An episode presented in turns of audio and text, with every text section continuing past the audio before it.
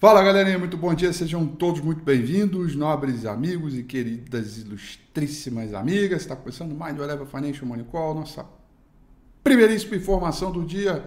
Hoje, nosso 11 dia de agosto de 2021, dia importantíssimo na agenda econômica, no cenário internacional, seguido né, das questões locais que a gente já vem comentando já há algum tempo com o mercado no mundo inteiro ali trabalhando no terreno, na neutralidade. Acho que essa próximo da neutralidade, esperando aí os dados da agenda econômica. Hoje, certamente um dia muito bacana para a gente poder acompanhar super de pertinho tudo que está acontecendo. Vai ter solavanco aí no intraday, eu não tenho dúvida disso. Né? Os mercados pelo mundo inteiro, no geral, vão trabalhando no terreno positivo. Uh, é, e muito também por conta da temporada de resultado nesta manhã. Tóquio fechou em alta de 0,65, Hong Kong em alta de 0,20, Frankfurt na é, é, Xangai Composite na China com alta de 0,08%.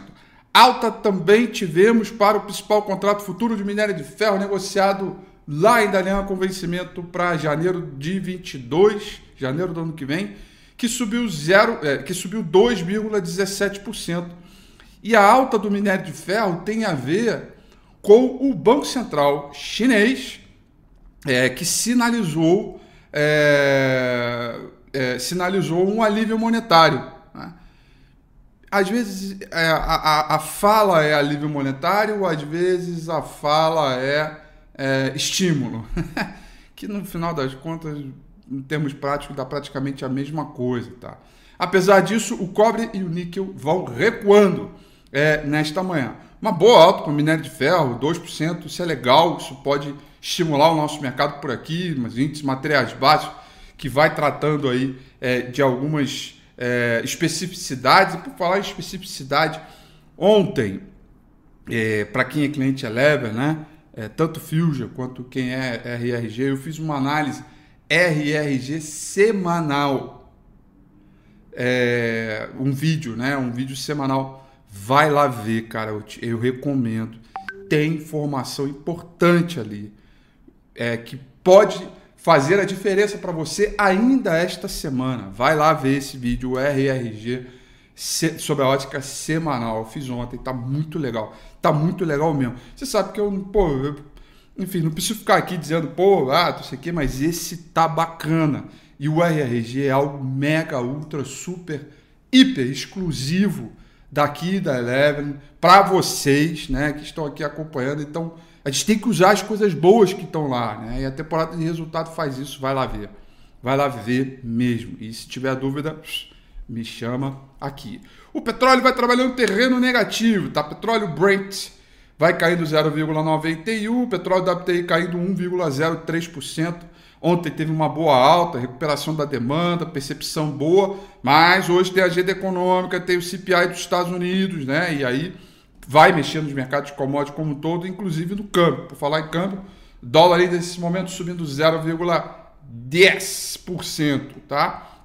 O principal contrato futuro do S&P 500 é, vai trabalhando em queda nesse momento, próximo da estabilidade, queda de 0,13% em dia que a gente vai conhecer a inflação dos Estados Unidos, além de os dirigentes do Fed que vão falar sobre as perspectivas de desfazer alguns estímulos que ajudaram na recuperação da pandemia e agora, né, a economia segue em pleno vigor, o mercado de trabalho na última sexta-feira veio muito forte, isso vem mostrando aí um alívio, é, um alívio não, é, os investidores vão pressionando o Banco Central, e aí, quando é que você vai retirar os estímulos é, no mercado sob essa ótica aí de, de curto prazo, né? quer dizer, você vai anunciar no curto prazo dizendo alguma coisa que você vai fazer lá na frente, tá?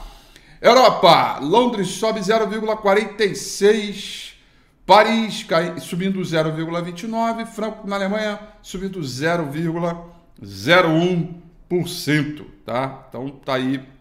Ontem a gente teve um fechamento das curvas no geral, principalmente ali o miolinho, é, no contexto geral é, das companhias, da, da, da, das curvas é, do, do miolo, muito por conta da ata.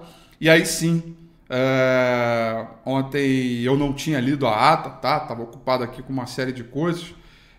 Bom, sobre a ata em si, que foi divulgada ontem, o que é, a gente vê, a percepção hoje que a gente vê, é uma percepção de que, quer dizer, que é uma coisa que eu acho que eu comentei, eu não lembro onde eu comentei, eu acho que eu comentei no domingo com o Rafi passado, eu, de vez em quando a minha memória tá dando uns faniquetos aí, eu não tô lembrando das coisas, mas eu, eu comentei isso em algum lugar, que é o seguinte, é, é a gente já está no nível, quer dizer, esse foi o, essa, essa foi a quarta elevação da taxa de juros Selic, né?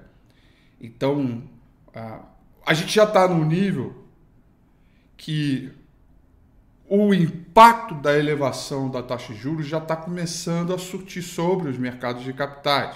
Estou dizendo que vai para retrair, para cair, fazer bolsa cair, mas já tem alguns impactos, sobretudo na economia. E aí, a própria ata ontem, ela já sinaliza que existe ali uma certa percepção por parte do Banco Central, lembrando, que a taxa e que o IPCA, que é a inflação, pode começar a convergir, né, ou a se direcionar para a meta. Né? Lembrando que anualizado nós estamos aí em 8,99, 9%. Tá? E era isso que eu precisava é, para essa ata. Porque lá no domingo com o Rafi, na semana antes da primeira elevação da taxa de Selic, eu fiz duas análises. Né? Eu fiz uma análise de curto prazo naquela semana e fiz uma análise visando longo prazo. Né? E na, na análise visando longo prazo, uma dessas análises, já tem bastante tempo, eu falei, olha, tem que começar a entender agora quando é que esses efeitos da elevação de juro poderão surtir para que ancore as expectativas futuras. Porque se as expectativas futuras forem ancoradas, a curva de juro futuro é, fecha. E se ela fecha, a gente tem uma percepção diferente sobre o mercado de capitais, já mirando 2022. Essa é a cabeça do mercado, é para aí que vai o fluxo, a gente com análise técnica corre atrás é, dessa jornada. Tá?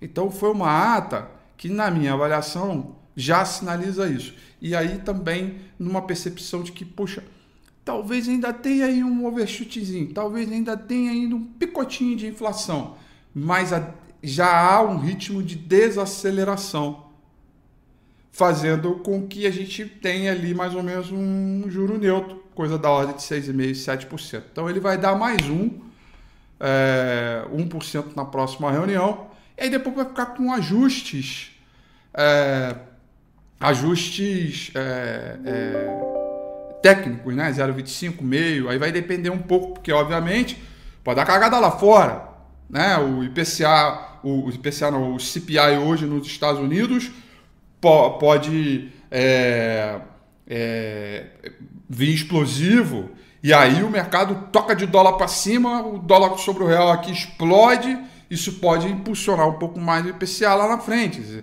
Existe a questão, não é só o prêmio de risco local, mas você também tem que ver o, o ajuste é, todo dele selecionado em relação ao contexto geral da economia. E essa variante delta aí, se começar a fechar mercados novamente, fechar economias novamente, por exemplo, então tem outras variáveis que não estão no nosso controle. Mas, digamos assim, dentro das condições normais de temperatura e pressão, né, nas condições ceteris paribus, né, essas palavrinhas aí que a gente arruma aí durante nossas escolas de economia, nas condições ceteris paribus, né? Tudo mais constante. A gente tem um, um, um lado bacana no entendimento é, que esse, esse movimento, né? Ele começa a convergir e, e aí a gente tem que ficar agora de olho no mercado internacional para ver se isso pode impactar é, sobre a nossa economia. Beleza? Economês? Muito economês, pouco economês, deu para entender. Eu tento falar de uma maneira mais simples, né? Nada de, de convergir para expectativas e ancorar expectativas é algo que acho que você consegue entender, né? Eu tentar alguma coisa mais suave aí para que todos possam entender em que nível e que estágio nós estamos, porque a gente tem que olhar quando a gente for analisar mercado, olhar para frente, né? não adianta olhar para o passado ok? Galera, é o seguinte, ó. A agenda econômica hoje é a mais importante da semana. Hoje, quarta-feira, né? Lá por volta de 9 horas da noite, nós vamos ter Libertadores da América, quarta de final, Mengão vai. Opa, quer dizer, esquece. Não, não é isso não. É isso não. Essa é uma agenda importante também, mas fora do mercado. Vamos para a agenda de mercado mesmo, tá? É...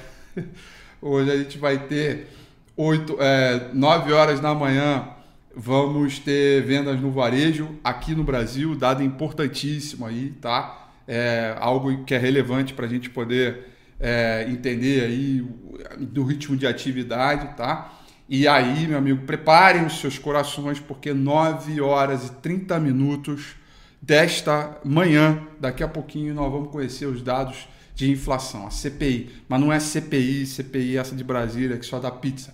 É o CPI né, é o dado oficial de inflação é, da, dos Estados Unidos medido para o mês de julho. Há uma expectativa de desaceleração, tá? Porque o último dado de junho veio com alta mensal de 0,9%. Para o mês de julho, para agora, né, a pesquisa de hoje, o consenso é que a gente tem uma alta de 0,5% e o núcleo, que a gente exclui aí alimentos e energias, vem com uma alta de 0,4%. 4%. É uma inflação menor daquilo que a gente já viu computado para o mês é, passado. Se a gente tiver o dado em linha ou abaixo disso, né, pode ser que postergue a possibilidade aí de elevação de juros nos Estados Unidos, dólar para baixo, bolsa para cima, tá? E aí também teremos dados de estoques de petróleo bruto, é, dado previsto para sair às 11 horas e 30 minutos desta manhã, ok? Essa é a agenda muito importante. Vamos dar uma olhada aqui agora no gráfico do, do índice Bovespa, que a gente segue numa zona de rolação, de lenga-lenga e tudo mais. Nós estamos em tendência de baixa de curto prazo, topos e fundos descendentes, com última máxima histórica deixada aqui em 131 mil pontos por volta de junho desse ano, e foi zigue-zagueando, foi zigue-zagueando, e cá estamos ainda ganhando suporte na região dos 122 mil e 200, 122 mil, 121 mil, perdão, 121.200 pontos, um pouquinho mais embaixo. As bandas de Bollinger estão estreitas, né? E não podia ser por menos. A gente usa oito períodos de bandas de Bollinger, né? Então, se são oito períodos de bandas de Bollinger, só contar. Um, dois, três, quatro, cinco, seis, sete, oito, tá vendo? O último preço foi aqui. Então, daqui até aqui, ó, 0,29% é, de rentabilidade, ou seja, o mercado consolidou, ele no curtíssimo prazo segue consolidado, ainda com viés de baixo em função desse movimento de curto prazo, mas o saldo de volume não mostra é, é, não mostra nem acumulação e nem distribuição. Saldo de volume segue tão consolidado quanto. Se a gente olhar o objetivo de curto prazo do mercado, continua sendo a média móvel dos 200 períodos. Se a gente olhar do ponto de vista do repique, nós ainda precisamos necessariamente de romper os 123.600 pontos, onde a gente abre espaço para um repique para tentar buscar de volta o divisor de águas na região dos 124.600 eh, pontos. De fato, o mercado deu uma bela numa lateralizada, o viés continua sendo mais negativo do que positivo em função dos movimentos recentes. Se você quiser encarar isso aqui com uma bandeira, isso aqui é um mastro, uma bandeira, pode ser também, desde que se é somente ser, no caso, né, ter que romper essa última mínima aqui. Então o mercado, nas condições gerais, ela já vem de uma correção. Eu, particularmente, estou entendendo que é o seguinte: teve uma correção como essa, o mercado pup, subiu. Teve uma correção como essa, e o mercado pup, subiu. Então, o que eu espero é uma correção como essa para o mercado de novo direcionar para cima. Né? A gente pode ainda entender que o ruído político segue ainda gigantesco, né? É, piada ontem, o que aconteceu em Brasília é de todos os lados. É, piada é uma Brasília é uma verdadeira fábrica de piadas, né?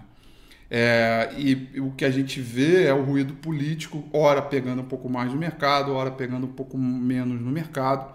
Mas a gente tem um, um, dado de fluxo hoje que é muito mais forte e que sobressai a qualquer atitude política hoje no curto prazo, que é o dado de inflação dos Estados Unidos. Porque dependendo como for, haverá decisão é, de taxa de juros e mudança de taxa de juros nos Estados Unidos muda a ordem de fluxo global, sobretudo naquelas economias altamente dependentes de balança comercial, como é o caso do nosso querido é, Brasilzão. Então a gente está ali é, é, de olho um no gato, outro no peixe, com o mercado ainda é, querendo buscar o seu ritmo de fluxo. Pela rotação setorial, volto a dizer, vai lá ver o RRG. Tem mensagem importante lá para você. E eu não vou falar aqui, porque isso é mensagem de valor. Se você paga por isso, então vai lá receber essa informação para você, porque tem mensagem de valor. Vai lá é, é, e, e, e, e ver o vídeo semanal do RRG, que tem informação importante lá. E aí é o seguinte, é, é, eu esqueci o que eu ia falar, que é um, que é um troço bacana é, em relação ao movimento de tendência, eu esqueci o que eu ia falar. Mas não tem problema não, porque depois quando eu lembrar eu volto a dizer é, para vocês. O quadro é que a gente tem que ainda buscar essas oportunidades mirando melhor risco sobre o retorno no entendimento da evolução é, da tendência, tá? E para finalizar, temporada de resultado de balanço das companhias está chegando aí em pleno vapor, várias companhias subindo bastante, caindo bastante né, entregando bons resultados no quadro geral. É, até agora, a grande surpresa ficou para a indústria local, principalmente consumo e varejo, e eu venho também observando muito as companhias que estão gerando caixa, bastante caixa, e estão permitindo aí é, tomar decisões, por exemplo, como antecipação de dividendo, tá aí VEG, Petrobras que não deixa mentir, e outras companhias é, que eventualmente poderão é, colocar aí para frente, por exemplo, B3. Né? Tem essa boa expectativa por aí, tá bom? São essas, portanto, as informações para o nosso querido, ilustríssimo, glorioso Morning Call de hoje. Eu desejo a vocês uma excelente quarta-feira, bons negócios, tudo de bom. Amanhã, 8h35. Como sempre, eu tô aqui. Beijo, tchau.